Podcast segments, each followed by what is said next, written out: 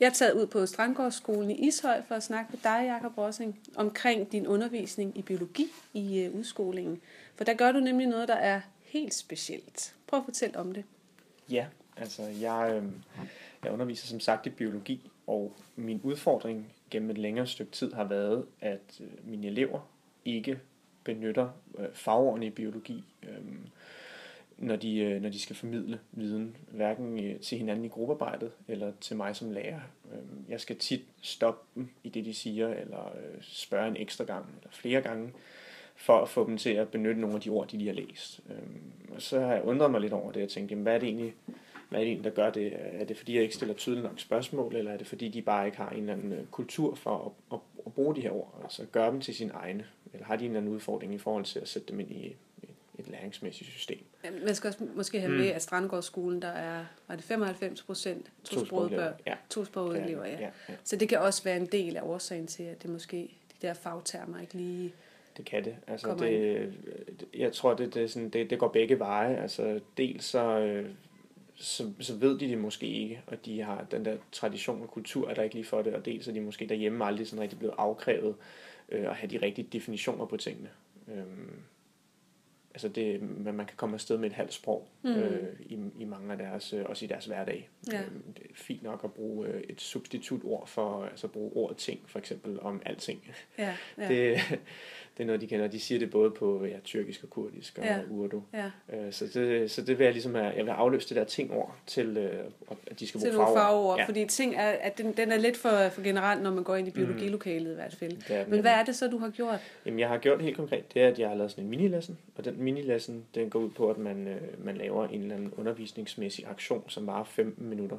Øhm, og jeg har øh, valgt at tage et emne i biologi, som er sådan ret udfordrende, genetik. Og i lige præcis den her minilæsen, der introducerede jeg mine elever for tre nye farver. Kromosom, gen og øh, DNA. Og jeg lavede et øh, videnskort, øh, hvor der stod, hvad de forskellige øh, fagbegreber var. Der var sådan tre til fire sætninger, meget kompakt viden øh, om kromosom og DNA og, og gen. Og så lavede jeg til hver videnskort lavede jeg et spørgsmålskort, hvor man kan finde svaret på linjerne. Altså ved at man kan finde svaret? I, i videnskortet. Ja. Man kan læse videnskortet, og så kan man finde uh, svarene for spørgsmålskortet, kan man simpelthen finde på linjerne mm-hmm. i videnskortet. Og så fik hver, uh, så satte jeg mine nogle marker på ind i klassen, og så fik de tre minutter til at læse et videnskort, og til at svare på, på de her tre til fire spørgsmål, der var på spørgsmålskortet.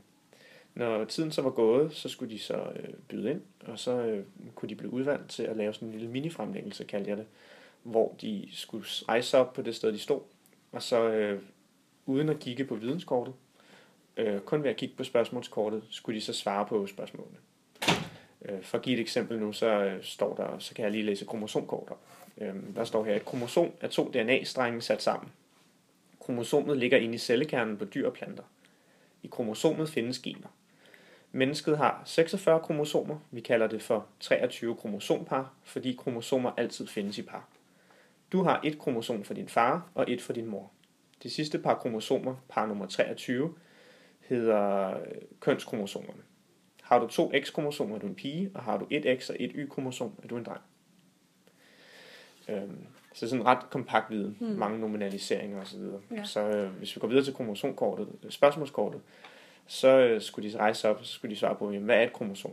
Og hvor findes kromosomerne i dyr og planter? Så skulle de så huske, at det var det der med, at det cellekerne.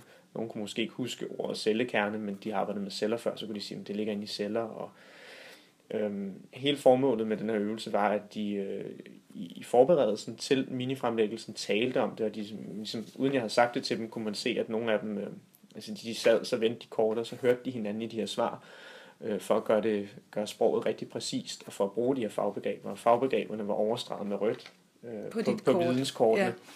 Så de ligesom, der var ikke nogen, det var ikke nogen tvivl om for dem, hvad var det helt præcis for nogle ord, de skulle bruge for at kunne formulere svarene. Man kan heller ikke svare på, hvad er et kromosom, uden at bruge ordet øh, DNA for eksempel. Mm.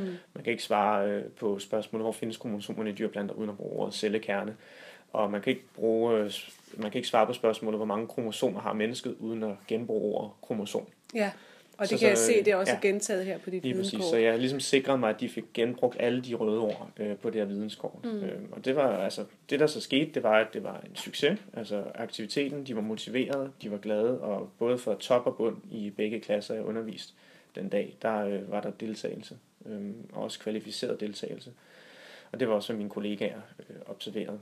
Øh, så det var, det var en stor succes, og jeg har genbrugt metoden til at introducere andre fagbegreber. Mm.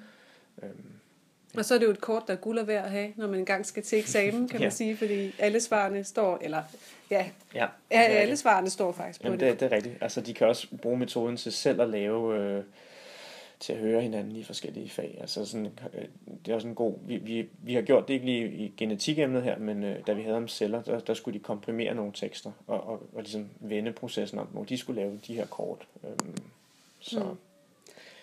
ja. Godt. Det var rigtig, rigtig spændende at høre om. Du skal have tak. Ja. Og tak fordi jeg må komme her og høre om dine øh, videnskort og spørgsmålskort. Selv tak. Skal vi lige ind her. Jeg bliver nok nødt til at redigere en lille smule.